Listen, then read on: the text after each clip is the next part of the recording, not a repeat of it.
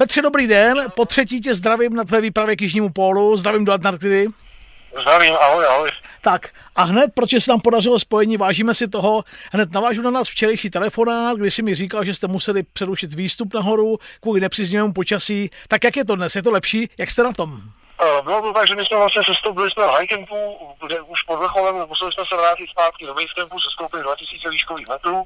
Byla bouřka, moc se foukalo, ale teďka je sice zataženo, sněží, ale nefouká, takže uh, přesně teď akorát jsem na pochodu. Teď vlastně jakmile spolu skončíme, tak já okamžitě vyrážím zpátky do prvního postupového tábora. Bouřka v Antarktidě to zní docela... Zítra měl by být počasí fajn.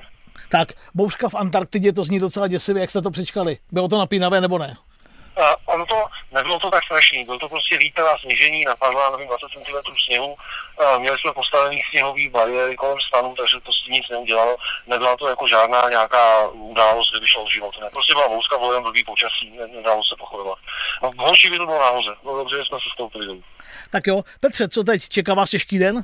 Jak, jak, kolik toho máte dneska před sebou? Já myslím, že já myslím, že dneska by to tak těžký být nemělo, dneska to je nějakých 4-5 hodin, i míň si myslím, uvidíme, co nám dovolíte na sněžený sníh do toho loukempu, tam něco sníh, vyspat se a zítra ráno se nejdřív zkusit pokračovat. Uvidíme, co nám dovolí počasí, předpověď je taková nejistá, takže je to, je to opravdu jako, že ze základního tábora se na vrchol člověk nikdy nedostane, takže se posouváme dopředu a uvidíme zítra, co bude dál.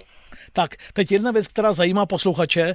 Jak, ty, jak je to Antarktidě se stravováním a zpětným režimem? Jak moc je to složité? A co vlastně na výpravě jíte, eh, co pijete, jak často, jak to je?